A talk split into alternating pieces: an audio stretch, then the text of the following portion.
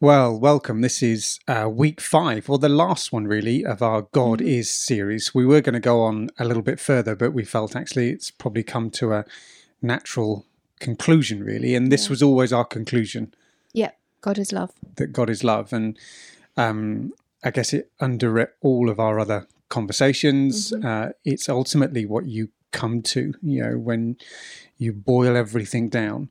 Um, and that's kind of, I think, why we wanted to finish um, with that in our series. Um, and we tackled a, you know, a kind of hot topic. Really, we've not really uh, uh, kind of tackled any of the kind of big cultural issues. The hot potatoes. the hot potatoes. I don't think you call them that anymore. Do you not call them that anymore? At Bible college, it was definitely hot potatoes. yeah, I think we've moved on from the 80s a little bit. Although I heard, I heard um, it referred to as a a prickly nettle. I think, I, I think that was right. Is that right? Prickly Mhm. nettle. Um, so we know, briefly touched on um, kind of how we as a church relate to um, homosexuals Mhm. uh, and how we really wrestle and understand that. Mm. Um, and it's not a comfortable topic um, for churches or for Christians, I don't think. I think it's something that uh, we've tended to find hard to have a conversation about. Um, I mean, you so you raised it in your bit. Um, I didn't talk about it in my bit. Um, you talked about it. Um, when you were thinking and reflecting on the topic, what was kind of what drove you to relate to that particular issue? Yeah, it's interesting because I didn't necessarily intend at all to talk about it. We're talking about God is love. So there's a lot of, you know, nice, warm, fluffy things to say on that topic. Um, there's just a lot to say on that topic. Um, but as I was approaching it, I think it's the the sharp contrast between what what we think of God and what we think of the church Hmm. we think the church is love we think the church is love like god is love but that's not necessarily what everybody outside the church thinks of us and that world is getting bigger and wider that outside the church world Hmm. um, and outside the church the, the christianity is seen as judgmental Mm. and um, uncaring and unloving often often this is the reason somebody says they don't want to become a christian um, is because they, they see themselves as loving and don't want to be judgmental. So for me, that was one of the areas where we are seen to be making a stance that is the most judgmental, and we're not um, necessarily seen to be loving to homosexual people. And you know, I wanted to to deal with that. It's something that um, it's something that makes my heart really heavy. In that we will have many um, meetings on evangelism and outreach and work, you know, working in our community. Oh, but if some of those people come into our church, actually, we won't really welcome them. Hmm. We'll be awkward and we'll say the right things initially. Um, and if they want to move on and do anything in our church, we'll very possibly not be very positive to them at all. And suddenly we'll get that there's a, a different um, class or tier of citizen. Some are allowed to serve in the church, uh, some are not. And, you know, I've experienced that on I'm a woman, so I'm not allowed to serve in the church. And again, not speaking about our church um, here in Shelford, which I've found to be very inclusive. But in other churches, I've experienced that. And so, and I know, I know for certain that churches that I um, have had experience of, there's absolutely no way somebody who is gay would be allowed to serve in the church. They would possibly be welcomed in if they weren't with a partner, but if they were with a partner, they wouldn't be welcomed in. So all of this just makes me feel like there's a a real barrier to loving. There's a boundary. We will love you, but as long as you don't in any way encroach on anything that we call sin. Hmm. And I guess you know, as as churches, we've tried. Well, I don't know if we've done you know tried to wrestle with it. I think it's something that we've noted goes you know that's kind of happening in the culture around us. Um, and I guess the most notable change really is that it's accepted in the culture around us. Um, whereas, you know, kind of 30, 20, 30 years ago, it wasn't accepted in the culture around us and it wasn't accepted in the church. Um, and we were in line with the culture. We didn't, the church and the world didn't think any different. It was the same thing. However, now the world has changed in its understanding, or you know, broadly. You know, I don't know what we mean by we send the world. I guess you know, kind of um, the cultural Secular culture, I think, if Yeah, we'd say non-religious culture. yeah has changed dramatically you know even in our lifetime you know that- since Yeah. i was at school you know it's a huge shift uh, in its inclusive nature um, and the church is now at odds with Hmm. the secular with the world um, and i guess our challenge as christians is how much of that is do we just bend to the whim uh, of others? How much of it actually does it mean that then we need to have a look at ourselves and say why is it that we have an issue? Um, why is it that you know we're holding to the issue when others have moved on? Uh, and that's where churches find it really hard Yeah. you know because i think when we agree with the mainstream it's all nice and, and cozy. Um, when we're at odds with it we're either accused of well we're compromising if we just agree with everyone else. So you're just your faith is just you know obviously it's meaningless. You just you know you just go along with what everyone in the secular world says um, or you stand your ground uh, Yeah. and uh, you fall on one side of a biblical understanding and say no this is us and this is our hard line Yeah. in the sand.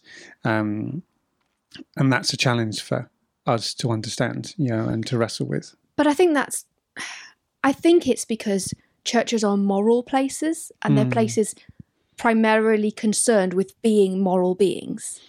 Um, they, you know, as Christians, we take a lot of our beliefs from the Bible, but a lot of our beliefs we might back up from the Bible, but actually we take from traditional society. And when they are challenged, we might suddenly face a, a concern of, well, that's doubting our faith, whereas actually perhaps it's just doubting our traditions. And whereas in the secular society, they don't have to worry when they change a value that they're losing their faith, we do. So I think we hold on to things longer because of this concern of, are we, you know, are we going away from God because of this? Whereas actually, possibly society has just changed and um and it was a belief in society not even a belief perhaps necessarily in the church um so i think it's a bit of a a, a battle between christians as moralists and christians um who love. And i think we have a history of falling back on being moralists. And you know, it's amazing just on the homosexuality issue that if a person, a Christian, finds out they've got a homosexual child, they very quickly find a way to justify and accept that child in the Christian faith. But if you don't have a homosexual child or loved one, you might continue just to fall back on your traditional values and beliefs because it's what you're used to. Um, it's only when you love somebody that maybe those values are called into question and you're able to look at them in a very different light. And I believe as Christians that this is the very, um, you know, the very pinnacle of why why I want to talk about this on the you know God is love Sunday, because for me it comes down to love. If we look at any um, biblical tenet or moral issue in the eyes of love, we can often see it very differently. And I think that's how God saw it. I think when He gave us the laws and the um, the Ten Commandments, and you know when He spoke to us throughout the Bible, I think He was doing it out of love. But what we might have done is we've made those things very static when not, they're not allowed to change. And so so Jesus came and he looked at things in a different way. Now you could say, oh, maybe he was just moving with the wind and he was going with what people wanted, not what with what God originally said. But he changed things. You know, he kind of um you know, and he when he talked about the Sabbath principle, about it not um you know, man not being made for the Sabbath. And I think that that's to me, I don't feel like in any way I want to go against scripture. I just want to I want to be in line with the one that was before scripture. And for me, it sounds always throughout scripture like God is love. So what do I know of love? I know of the love I have for my children. I know of the love I have for you. I know, for, you know, for my friends and for all those that are dear to me. And so if I can always want the best for them and to see them in grace and compassion, it just tells me that's what God does too. And I think the family thing is interesting. And I think um, what resonated with me um, thinking through this issue is how families deal Yeah. you know, with change uh, and with shifting and, and how we contrast that with our understanding of church. I think we, um, yeah, if you're in leadership or involved in, in church life, it's hard to get away from it feeling like an organization and a business. Um, and it kind of is because we have a constitution that says who's in, who's out. Uh, we have uh, rules and uh, and trustees, and we're part of a charity. You know, and it feels very businesslike. Um, I think what I, I think I, what I want to be shouting up for is that actually, I don't think that's what the early church was about. And the earlier church was about family, about including others and gathering together. But we've created this institution that's about business. Um, and, you know, just like, you know, I, we know a number of, uh, of Christians whose children, you know, are um, are homosexual, and they adapt to that Yeah. uh, and and work out how to accept that and how to love that person because it's family, it's what Yeah. you do. Um, but you know, but organisations, you know, with rules, um, find it very hard to do that. And I think ultimately, I you know, kind of what I've tried to do here at Shelford is to think more about family. Um, So the idea, so we, you know, there's there's some pressure, you know, on. Uh, that I've resisted over the years to have a mission statement and a vision statement, and uh, there's a number of people that that's really important, um, and it has some um, significance. But families don't need mission statements um, or vision statements. They demonstrate that through how they love each other uh, Yeah. and how they work together. And I kind of, so much of me wants to hold on to that. Yeah. Uh, and I'd rather do that and compromise the, well, we don't, you know, why haven't you got a vision statement? Where's that? Yeah. You know, I'd, rather sit in that tension, but tension, but sit on the other side on the actually let's be more like a family than like a, a, an organization. Um, but it's hard to get a hundred and so people to think, you Yeah. know, in that. That's why you have constitutions rules, isn't it? Because we all sign Yeah. up to that. Um, it feels like the larger you get as a as a church, the harder it is to be like family. Um, but that feels quite significant. There there is because when it's your family when it's your loved one you will approach anything to see to see that person loved hmm. you know to continue that loving relationship. And i don't think that means that i would condone everything my children do. Far hmm. from it. But i might examine why i am not happy with that and work out how we could kind of see each other as um, on common ground. Um, and we might come to agreement, we might not. We would still, I hope, always love each other in our family. And that's what I hope we could do in church. And there are, this is, it is a, it's a complicated situation because there are, um, there are biblical scriptures. Although, before I even speak on this, I think it's there's um, translation issues that if we don't fully understand, we are, you know, we're on shaky ground anyway. But there are scriptures written in our, you know, in our translation of the Bible that would suggest that homosexuality is wrong and that God disapproves of it.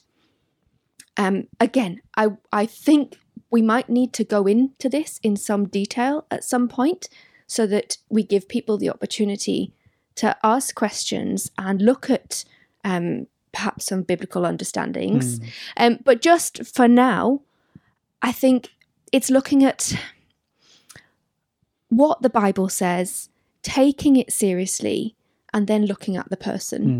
And there are things in, Bi- in the Bible that speak against homosexuality, but there are a lot of things in the Bible that speak much clearly against other things that we do.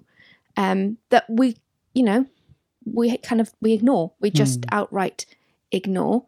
Um, you know, for all of those men with short hair. You know, I think early on in the Bible there's a thing about, um, you know, oh, sorry, or the thing with men with long hair. There was, um, So there is so there is a real challenge with scripture and and understanding scripture, and anyone who's done any sort of biblical study, hermeneutics, to wrestle with the cultural understanding around words uh, is really difficult. So it's not. So I think the challenge we have is honouring scripture, uh, and we honour it by not just using it to proof text our position uh, and wrestling with its understanding, and I think and I, I, think it's okay for the church to change its mind and mm. even do U turn U turns on stuff. You you read this; they always say about the government, oh, they've done a U turn, and yeah. I, I think about us as a family. We do U turns all the time. Oh yeah. I did a whole thing about um, the kids wanted to watch something on YouTube, and it's like, no, I this is I just didn't like it. I didn't want it. And then next minute, we've kind of changed our mind. And I changed my mind. I said they did. could watch it.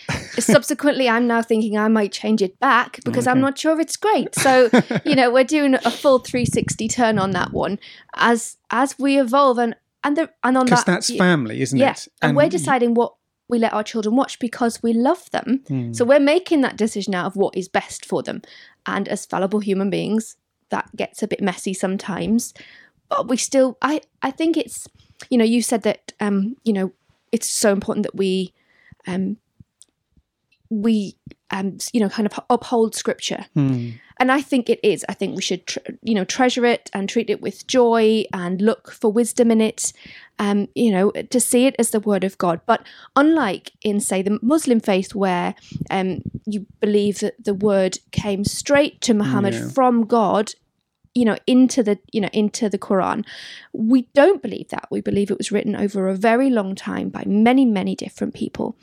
And so while we uphold it for me i think i think first of all we look at it through what do we know of god is love? Mm. you know, that is what jesus revealed to us. He revealed and he didn't write it in the bible. He spoke it. He said it to those present and that was passed on through his disciples, the main principle as Christians that we're supposed to stand by is that God is love, that he loves us, that he loves us like a parent longing for their child, not judgmentally, as we know when we explored in the mm. um, parable of the lost son, not judgmentally, just loving. And so I think before we even begin to approach what the Bible says, I think we think of God as love and what is He saying to us in our hearts?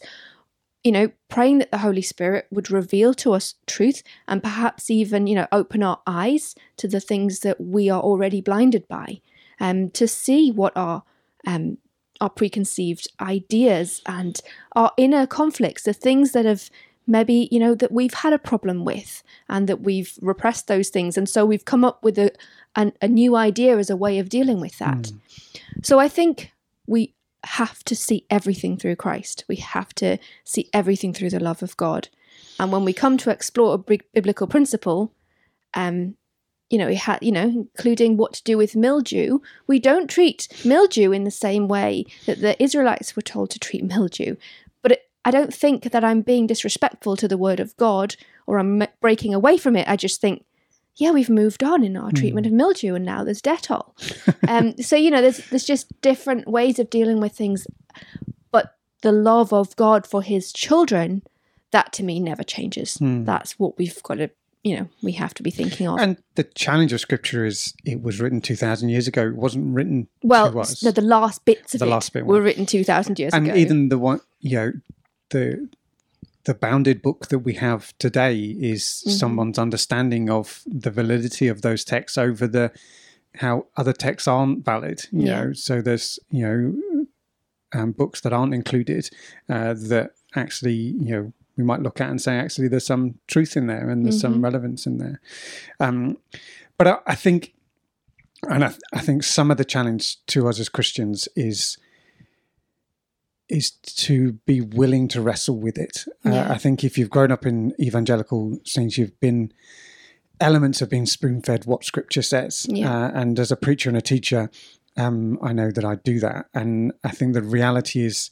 unless individually we're able to really wrestle with it mm. and sit in the tension, because as a preacher, I sit in the tension. I've uh, there's a passage in front of me, and I'm trying to you know discern and to work out but there's multiple sides to this, Yeah. you know, kind of um, bit of scripture that if I just put my weight on one side over another, actually the danger there's a huge danger of me missing, m misrepresenting it, you know, and But I know that just even within um, there's been a, a lot of um, talk recently about how much um, listening to certain types of news censors your views. Mm, yeah, okay. So the kind of the Republican Party are watching Fox News, the Democrats are watching CNN. They're all staying in their little bubble of Hmm. talking only with their friends, watching their um, views fed back to them, and what how you know that's not going to um, be any different in the church. We're a group of people Mm, who think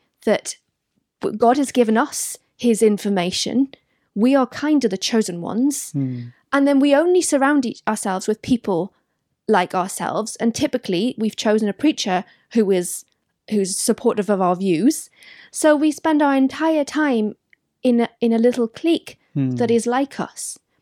Um, and see and I, I do I do find it interesting we always refer to the world in, in quite negative um, out there ways and the world is you know is out there and it's going to get us and i think that's how human beings are i think we put ourselves in little close groups and Mm. that makes us feel safe and so what's happening at the minute is we're in this little family and outside are other people who have different views but they're not represented in our church Mm.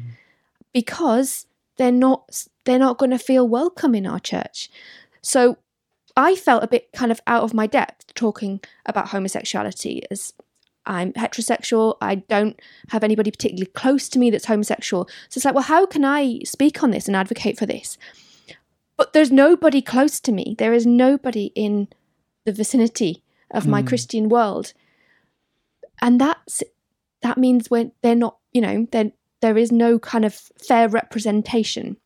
And I think I wonder if we're losing out big time Mm. on that because we're not hearing from other people. We're Mm. only hearing from ourselves.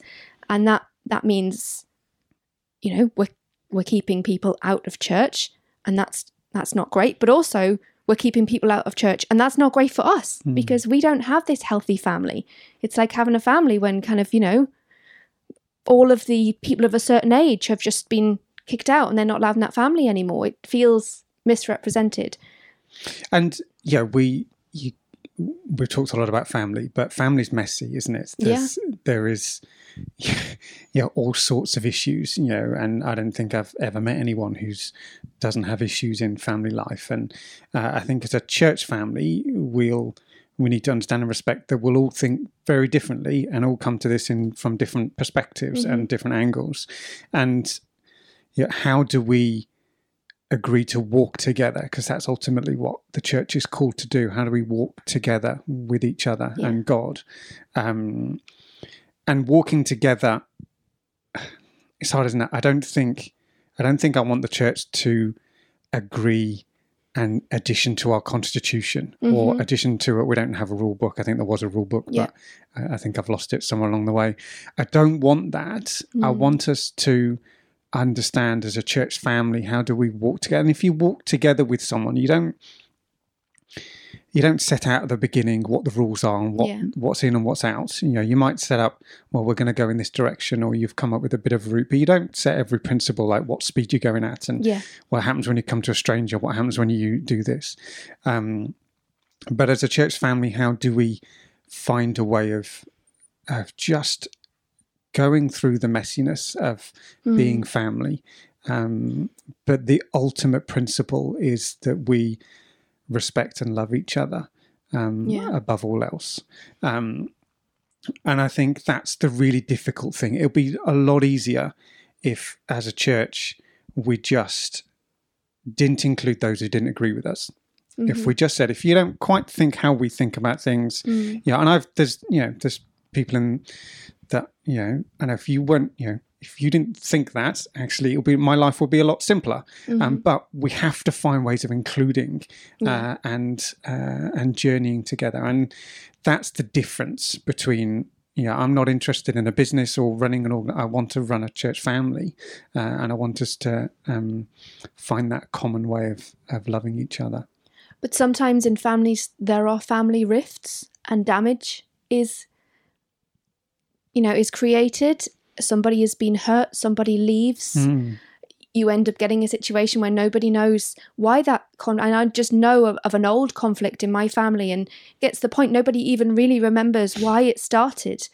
But the family are divided on, you know, uncle such and such won't speak to auntie whatever and and i think we are in that situation now so it's not just a case of let's have time to get over this theologically to examine all the evidence i think we've actually already put a rift in the family and we've divided our brothers and sisters and you know for, if this was my actual biological children there would be no question for me. It's arms open. I Hmm. love you, and I just want to to you to know that God loves you, and that's that's for me. But if it's not my biological children or my cousins or whatever, it's somebody's biological children. It's God's actual spiritual children.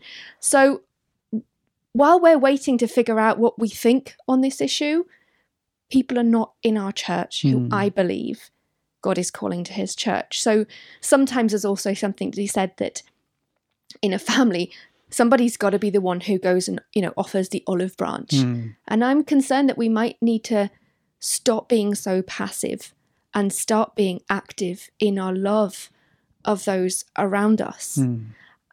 And it, you know, and figure out the issues later. And I know that this is this is a really extreme example, but there was been a, a kind of I think particularly maybe in the states, but there was a a, a time of um how do you say I don't really want to say movement, but a, a group of people who were physically um, having surgery to transform themselves into animals. So, like, there was a guy who had his face changed to look into it as a tiger. There was quite a, a number of people who had these cat fixations and had whiskers kind of, um, you know, was kind of plastic surgery whiskers and things. And, you know, I read this article and I was, oh my word.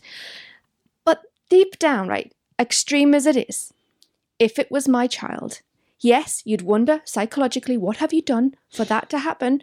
But you would love that, you know, that would still continue. I don't have to think, yay, let's all become cats.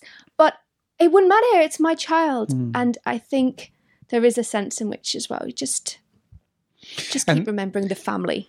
And that's yeah, ultimately because what Scripture does, it points us to the really kind of um, truth that we are all loved, precious children of God, and Yeah. how do we show that love, you Yeah. know, to others? And I think that's that's really tough because it's very easy to love people who are like you. hmm Actually, the church only exists to love those people who aren't like us, uh, you know, individually, or we don't, you know, traditionally get along with. Actually, we're called to be inclusive of anyone who wants But also, to. I think that that includes ourselves. yeah, like like I might not get on with a certain person, but chances are there's a person who doesn't really get on with me, and I'm not their cup of tea. So I'm already included in that Mm. church, and I think in a way it's it's seeing the fact that we're all prodigal sons. Mm, We're all there because God continues to need us and love us. Mm. So rather than see us in any way as better than somebody Mm. else, we're seeing ourselves as the same, but we don't understand each other. You know, my, my brother and I have a real disagreement on him not wearing a shirt, a t shirt. and I just think you just don't wander around the house topless. It's just not a thing that does you live should in do. Thailand, so Yeah, but this bit- is when we lived in the northeast, so I'm going back quite a while. It's just for me, it's just not seemly. Now, for Alex, it's that's what he does. And it's now become this long-standing joke of, "Oh no, I'll go and put a shirt on. Claire's here." And it's just a joke. It's a silly thing. But um we have things in our families that Mm. we take different views on and we might get a little bit edgy or you know disagree yeah no put a shirt on for goodness sake it's not even warm but it's really not Mm. it's not worth getting in the way of Mm. And I think we find ourselves, I mean, the Baptist Union, um, so if you're, uh, you know, you're sort of listening to this and you don't know, so Great Shelford Free Church is part of the Baptist Union. The Baptist Union are trying to address this Mm. and uh, to work this through in a challenging, you know, kind of uh, way to challenge churches and to, to work that through. So we're, you know, kind of you know it's upon us to wrestle with it as a church as well. Yeah. Um, uh, and we're certainly not alone um, in doing that. Well, thank you for listening. We're coming up to our kind of half an hour um, slot. We're going to keep the podcast going. Um, so um, we're changing our series uh, from next week. Um, so we'll just uh, change the topic a little bit. But I think it's a number of people have found this really helpful. So I hope you feel blessed. Uh, thank you for listening to us um, this day and God bless. Bye.